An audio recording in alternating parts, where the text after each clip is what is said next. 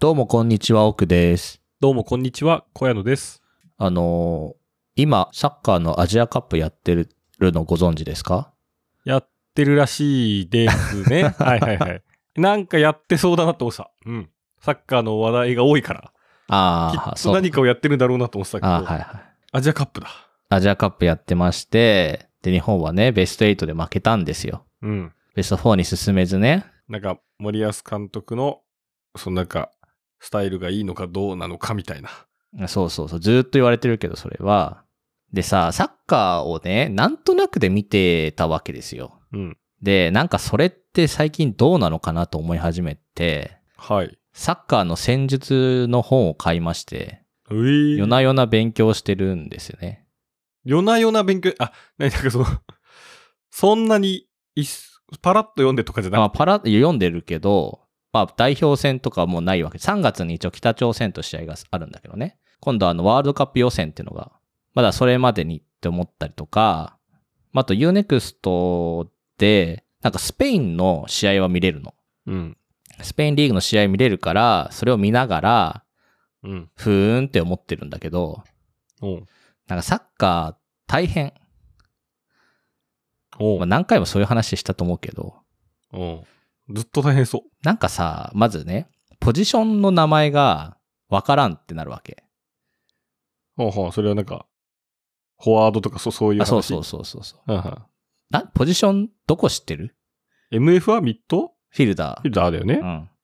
でバックフィルダー違うか。ババックなんちゃらもあるよね。あバるッ。クフォワーでドまかあ ?EF?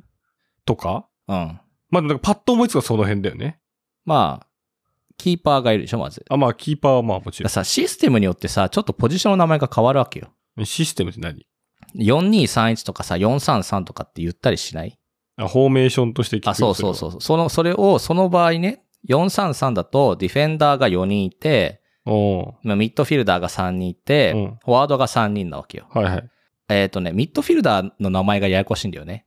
うん。 3人のうち、ボランチが1人で、インサイドハーフが2人とあか、あー、はいはいはいはい。なんかその、なんていうの、その真ん中にいる人の位置とかによって変わったりとか、うん4231だったら、フォワードもトップっていう人が1人いるわけよ。うんで、ミッドフィルダーが、う。うんん、なまあ5人なのかな、そうすると。うん攻撃的な人が3人前にいて、守備的な人が2人いてみたいな。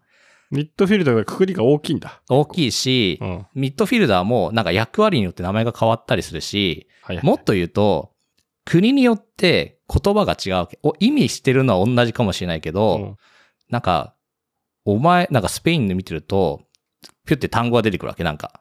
もう覚えてないんだけど、でそれを調べ調べると、なんかスペイン語で言えばこれこういうみたいなのとかあったりとか、はいはいはい。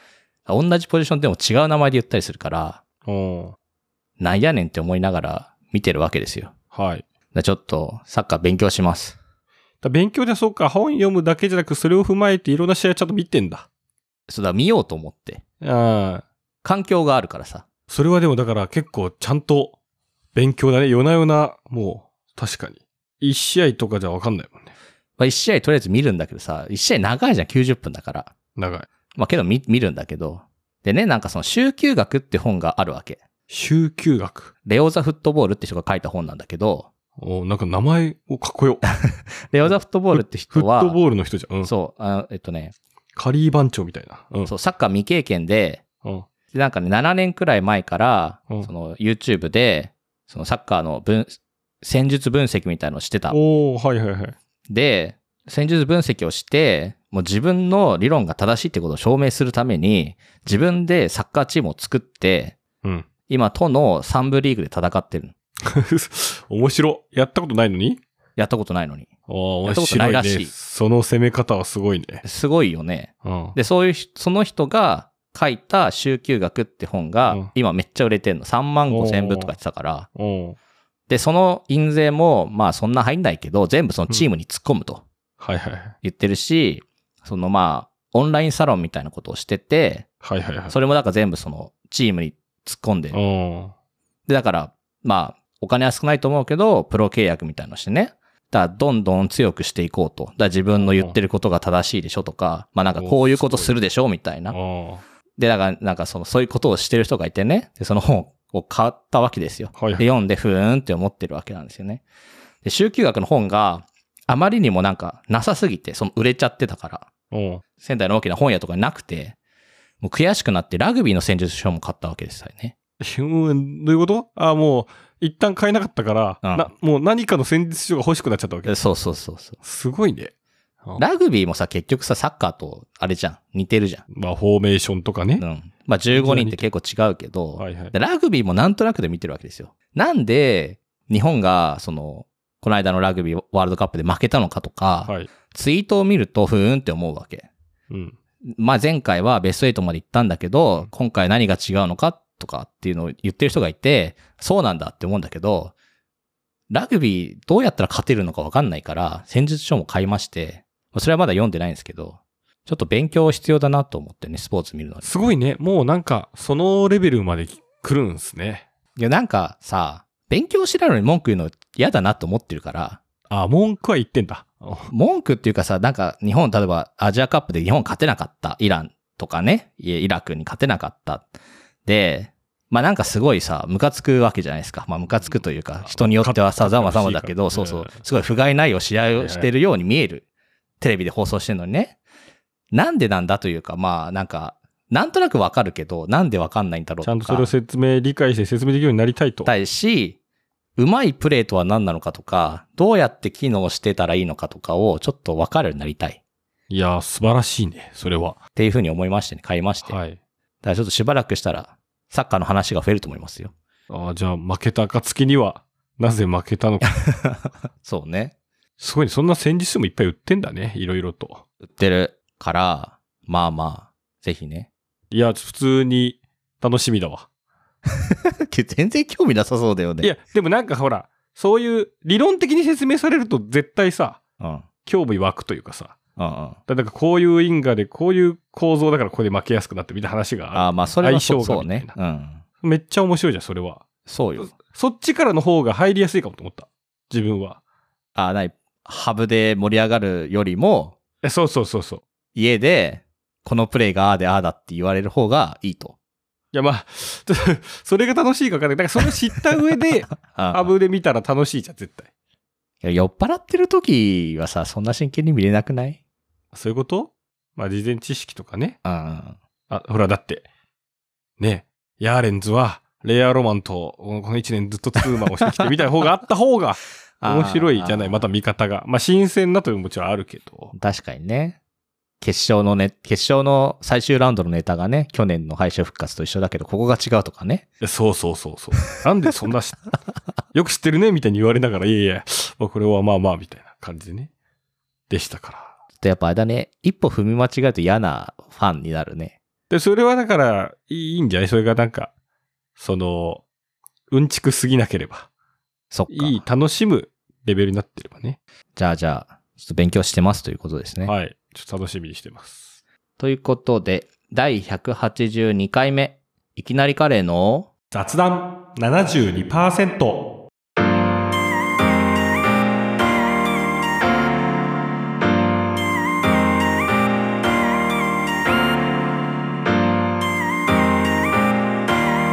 雑雑雑談72%この番組はひねくれてる人とひねくれてない人小屋のが雑談7割、議論3割で話すポッドキャストです。僕は仕事柄あんまり出張っていうことがないんですけど、まあね、ないと思いますよ。まあ、強いて言えばエンジニアとしてこうカンファレンスとうか、そういうイベントではあるかもしれないけど、まあ、あんまり基本ないんだけど、ん。うん。このちょっと久しぶりに出張に行ってきまして、うん、うん。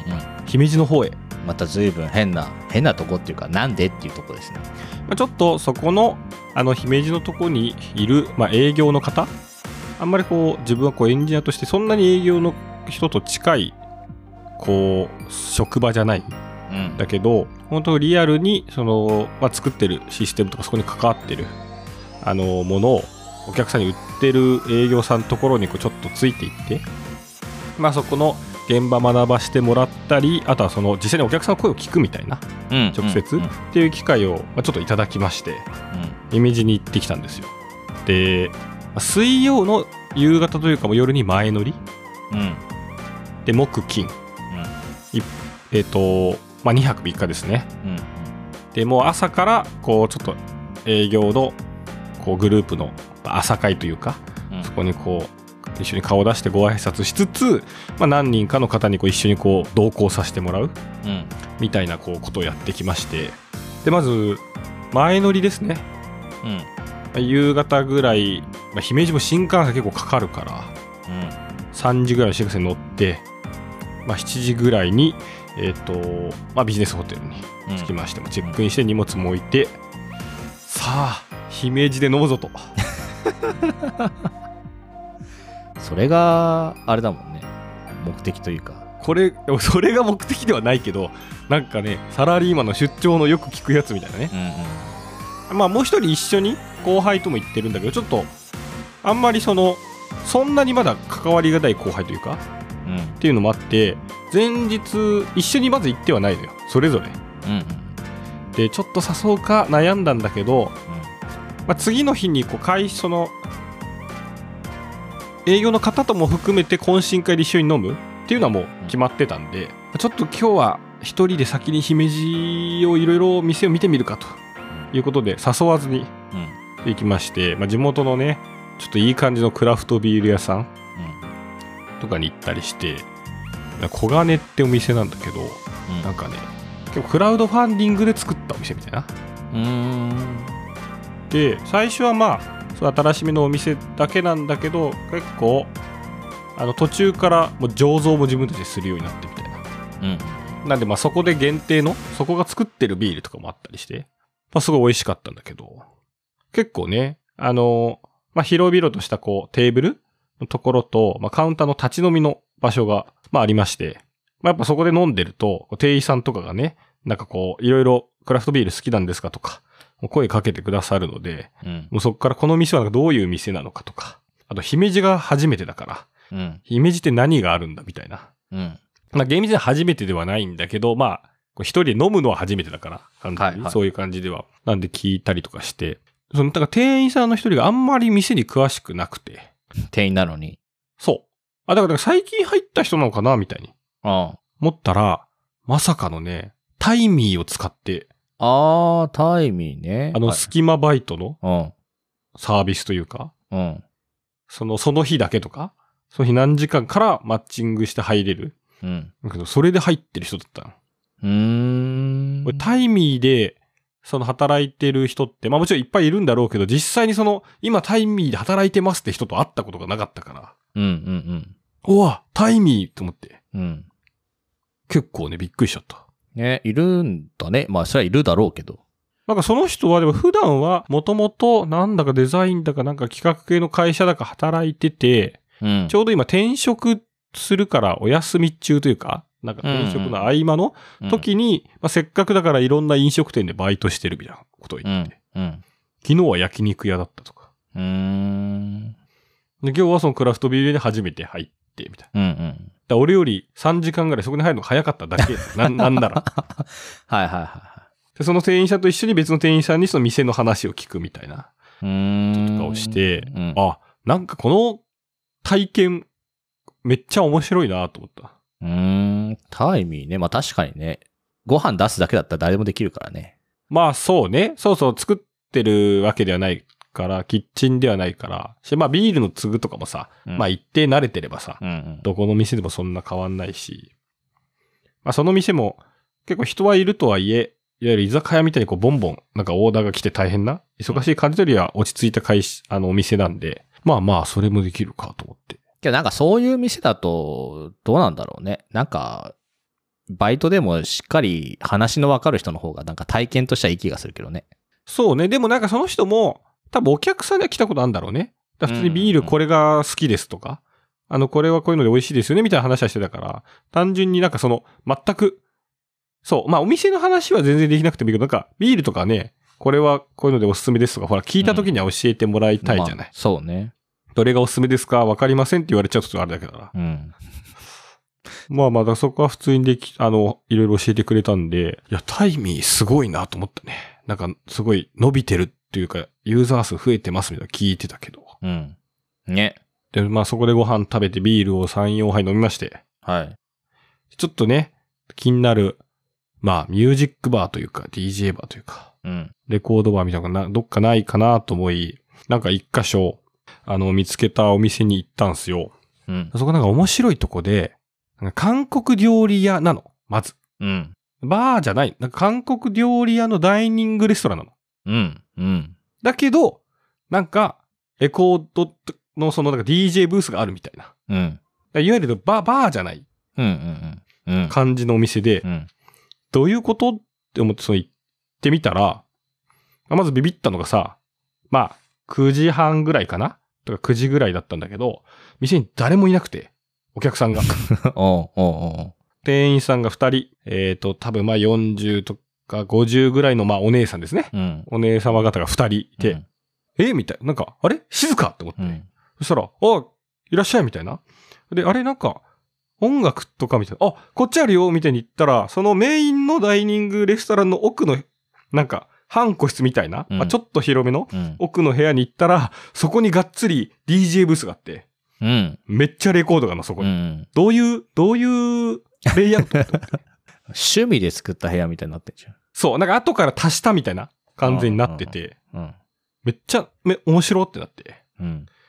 そしたらなんかその、まあ、DJ のね、方が、もうめっちゃ、おいいいね、なんか、あんた、みたいな。じゃあちょっとかけちゃうよ、つって、完全になんかその休んでたんだけど、うん。あの、そこからバリバリレコードをかけてくれて、いうん。一人なんでしょや俺一人。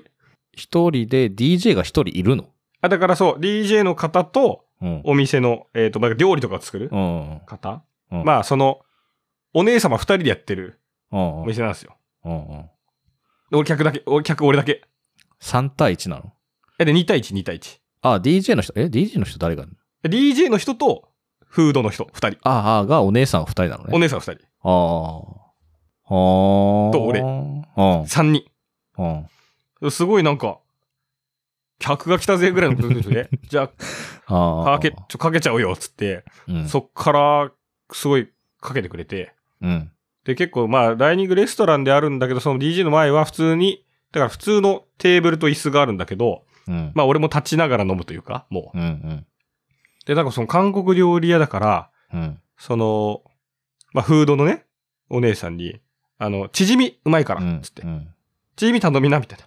うん。で、あの、一緒に食べな、みたいな。うん。で、それよくさ、そのお店のバーカンの人がさ、そう DJ の人になんかドリンクをおごるというか、うん。振る舞うみたいなの、うんき聞いたことあるね。うん聞いたことが、なんか、イメージ湧くじゃない。あ、じゃあ一杯どうぞ、みたいな。。はいはいはいうん。チヂミ一緒にどうぞ、あんま聞いたことないなと思って。あまあそうね。縮み一緒にどうぞはないし ね。結構でかい、しっかりしたチヂミで、うんうん。で普通に1800円ぐらい。ああ、ちゃんとしたやつだでね。量も、量も多い。ちゃんとしたやつ。 1800円って結構高いね。ピザ級のね。ああ。でめっちゃうまかったんだよ。そうか、そうか。めっちゃうまくて。ゃ。うん。で途中それ一緒に、うん。あの DJ の人も、あの、来て、一緒に食ったりとかして。うん。なんか話を聞いたら、うん。そのお店自体もすごく内装がなんかこう、絵が描い、もう壁にいろいろカラフルな絵が描いてあったりとか、うん。なんかまあちょっとそのなんだろうな。ダイニングレストランにしてもなんかすごい、まあおしゃれというか、うんなんか結構その独特なお店のデザインだったんだけど、うん。そのフードをやってる方は、うん。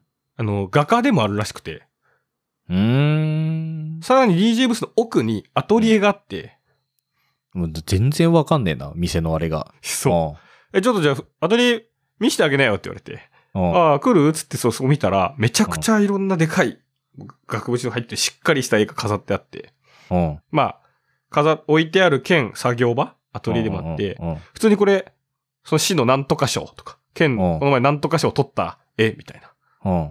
すごい人じゃんと思って。うんうん。そうね、すごい人めだちゃねくち。ゃ画家じゃんと思って。うんうんうん。だからその、店の内装のいろんな壁の絵も全部自分で描いてるみたいな。ああ、なるほど。うっていうのがフードの人、フーん。うド。ん。うん。で、DJ の方は、まあ、レイコさんっていうその方で、うん。うんあの、お昼は美容師。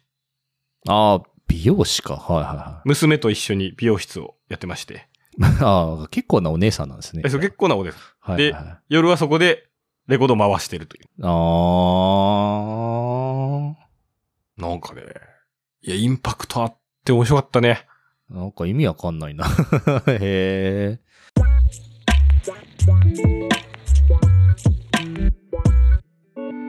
雑談72%美容師か、まあ確かにできるな。はあはあはあへえ。全然なんか建物の中が想像できないっていうかさ、いなやんかどもううどうなってるか全然わかんないけど。そう。へえ。でもね、まあ、曲も結構ね、まあ、オールドミュージックから昭和歌謡とか、まあ、いろいろだったりするんだけど、なんかでも昭和歌謡とかも、ちょっとその、聞いたことあるような昭和歌謡だけじゃなくて、うん。なんだろうな。まあ、昭和歌謡じゃ、全然平成とかもあるんだけど、放題しか出てこないけど、君にひの瞳に恋してるみたいな、うんあ、の、多分聞いたらわかる、うん。あの、曲があって、まあ、日本だと椎名林檎がカバーしたりとか、あったりするんだけど、なんかそれのザードバージョンのレコードとか持ってて。ザードザード。あのザードあのザード。あで、全く知らないみたいな。あ。うんザード、これカバーしてたんだみたいな。でもなんかあレれ、コードなんでしょそう。でもアレンジがめちゃくちゃかっこよく、かっこよくてとか。んうん。あとなんか GT っていう、あの、柴田聡子っていう、まあそれ最近のね、うん。アーティストの曲があって、それは俺知ってたんだけど、うん。だからそれの元曲をかけてて。元曲まあ要はなんか元々その GT で曲がカバーだったんだけど、うん。でカバー元の元の曲をレコードでかけてて。うーん。で、俺はそれ知らなくて、うん。この曲知ってるけど俺カバーだったんだみたいな。うんうんいや、それ柴田聡子って人の GT は知ってたんですけど、こっちが元だったんですね、みたいな。あ、柴田聡子ああ、ここにあるかなつって、うんその、柴田聡子がカバーした側の GT で曲も出てきて、うん。あおーじゃあそれで繋げるよ、みたいな、その場で繋げたりとかしてて。え、す、すすごくないレコードがそんなにあるのレコードめちゃくちゃあったよ。へなんか、な、何千枚ぐらい。え。違う。 まあ全もう店がわからない。マジでわかんない。どうなって韓国る料理屋ね。韓国料理屋の、もうだって韓国料理屋っていうとさ、なんて言うんだろう、あの、なんかよくあるのがさ、そう、そう、なんていうの、なんかドラム缶みたいなさ、 テーブルでさ、焼肉の台があってさ、なんかすごい、なんて狭いんだか広いんだかわかんない。もうそれしか想像できないわけ。ダイニングなんでしょだから違うのか。だから、その、焼肉台とかない。そのそうです、そうだよもねう。普通のテーブルと一緒って感じ。ただその奥の1個室、個室っていうよりもだから、8人、て、8人座れる椅子があるみたいな。うん。 2テーブル、44の部屋のとこだけ DJ ブースとアトリエの入り口があるうん。あー、面白いな、それ。へいーや。面白くてさ。。で、めっちゃその、DJ もうまかったからさ。うん。なんか結構やられてたんで、もうがっつりすごいベテランの方なのかなみたいうんうな。いん、や、なんかやり始めたここ数年みたいな。 はいはいはまあ、ちょっとコロナでできてない時期もあったから、い。うんそ。れこそがっつりやってんのはこの1、2年だよみたいな言って。うん。めっちゃうまいじゃん。っうん。ていうので、なんか話を聞いてたら、もともと結婚を機に、まあ、この姫路の方にうん。いらっしゃったらしいんだけど、あの、旦那さんが、まあ、もと多分それこそ、ミュージックバーとか、D、レコードバーとか、そういうお店をやってたらしいのね。うんうん。ずっと。それこそ姫路のクラブとかで年2回、なんかそうイベントを打ったりとか。うん。してたんだけど、まあ、あの、その、旦那さんが今はもう亡くなってしまって、うん。まあ、そのお店も今ないうん。状態なんだけど、その年にのイベントは未だに、その、奥さんがずっと続けてるらしいのよ。うーん。で、私は主催としてやってたんだけど、自分自身は DJ は一切やってなかったんだけど、うん。なんかここ数年で、そういう、はなんか、ふときっかけがあってやろう、自分もやろうと思ったらしく、まあ、元々旦那さんも持ってらっしゃったレコードとかも含めて、うん。全部そのお店のとこに集めて、やり出したって話をしてて。え、そのさ、お店韓国料理は誰の店なの韓国料理屋自体は、だからその、わかんないオーナーがいるのか、あ中の方なのかちょっとわかかんないけど。だかほー。ほー。ら店に、その後ブースが増えてんだよね。はいはいはいはい。そうだね。うん。多分1テーブルが2テーブルのスペースを完全にその DJ ブースに変えてんだよね、後から。だかうん。はあはあはあはあらすごい不思議な作りというか、まあ経緯もね、すごく、あ、そういう流れがあったんですね、みたいな。で、今はそっか、昼は娘さんと一緒に美容室をうん。あの、同じとこでやられてるんだ、みたいな感じで。なんかもね、もう、酒が進んだよね。まあ、客はあなただけだったんでしょ、ま客はずっと俺だけ。あ水曜の夜だからかな。どうなんでしょうね。まあ、それもあるし、まあ、ちょっと雨も降ってたんで、はいはい。本当に俺だけだった。ずっと。あんま、そういう店さ、うん。最初は一人でもさ、うん。途中からまた常連さん来てとかさ、いやいや、そうよ。10時頃とかになんか人が来たりとかね、ありそうな気がするけど、どうなんでしょうかね。ずっと俺だけだった。 いや、でも飯もうまいしう、ん。曲も音楽も最高だし。でね、僕も、まあちょっと、あの、全然素人ですけど、ちょっとこう、レコードでこの前 DJ が初めて、うん。あの、やってみたんすよ、みたいな話したら、最後もう、俺もブースの中入れてもらって、うん俺も好きに、なんか、そこにあるやつとか、なんかかけさせてもらって。やっぱあなたそういう、あれだね、なんか、やっぱ巻き込まれ癖がありますね。でね、かけるとこ写真撮ってもらったりとかしてね。ああ、いいですね。いやー、楽しかったね。ちょ、絶対また姫路来たら、このお店行きますっていう、もう、もう、めっちゃ行ったもんね。東京でデビューして、姫路でもまたデビューしてというか、やって。そうね。いやー、楽しかった。なんかもう、だなんかもうお店ってよりは、完全にそのなんか、奥の秘密基地みたいな、ああ、はいはいはい。遊び場で一緒に遊ばしてもらったみたいな感覚だよね。あすごいね。行くた、行くところどころでレコードをかけ、かけさせてもらって。いや、そうね。もう見つける方もすごいけどね。うん、なんか、何で見つけたみたいな。あっちも、びっくりというか。ええなんか調べて、うん。あの店とこの店が出てきたんですけど、うん。まあ、最後は直感でこっちだと思ったんですよね、みたいな言ってたら、うん。あんたセンスい いね。みたいなあありがとうございます、みたいな。画家が韓国料理屋やってんのか。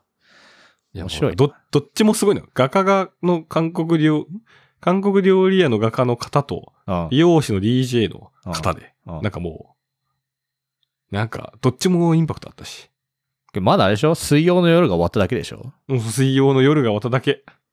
何日まで行ったのよ姫路にで、。それで、えー、と、金曜まで、うん。金曜の夕方までが研修、研修というか、えっ、と、その、いろんな、えっ、と、同行とかさせてもらって、うんうんまあ当然同様、えっ、と、金曜の夕方ぐらいには新幹線帰るのよ。うん。だから私はもう遠泊を決めてまして、最初まかあまら。あ、もうまあだろうね。まあまあ、あの、帰りの新幹線はね、あの、日をずらしても OK っうん。うん。てことだったんまで、あそうねうんで、せっかく土日があるんで、うん。ちょっとまあ、まあ、結果ね、ちょっといろいろ迷ったんだけど、広島とか行ってみたいなと思って、うん。うん。さらに新幹線でね。うん。で、延泊を決め。だからあの、まあ、木曜は、その、営業の方とかと、まあ、二次会含めて、うん。 23時ぐらいまで飲んで、うん24時ぐらいかな。で、もう一人の後輩が、あの、いや、す結構盛り上がって仲良くなったの、すごい。うん。で、もう一人の後輩が、いや、なんかすごい楽しいな、みたいな。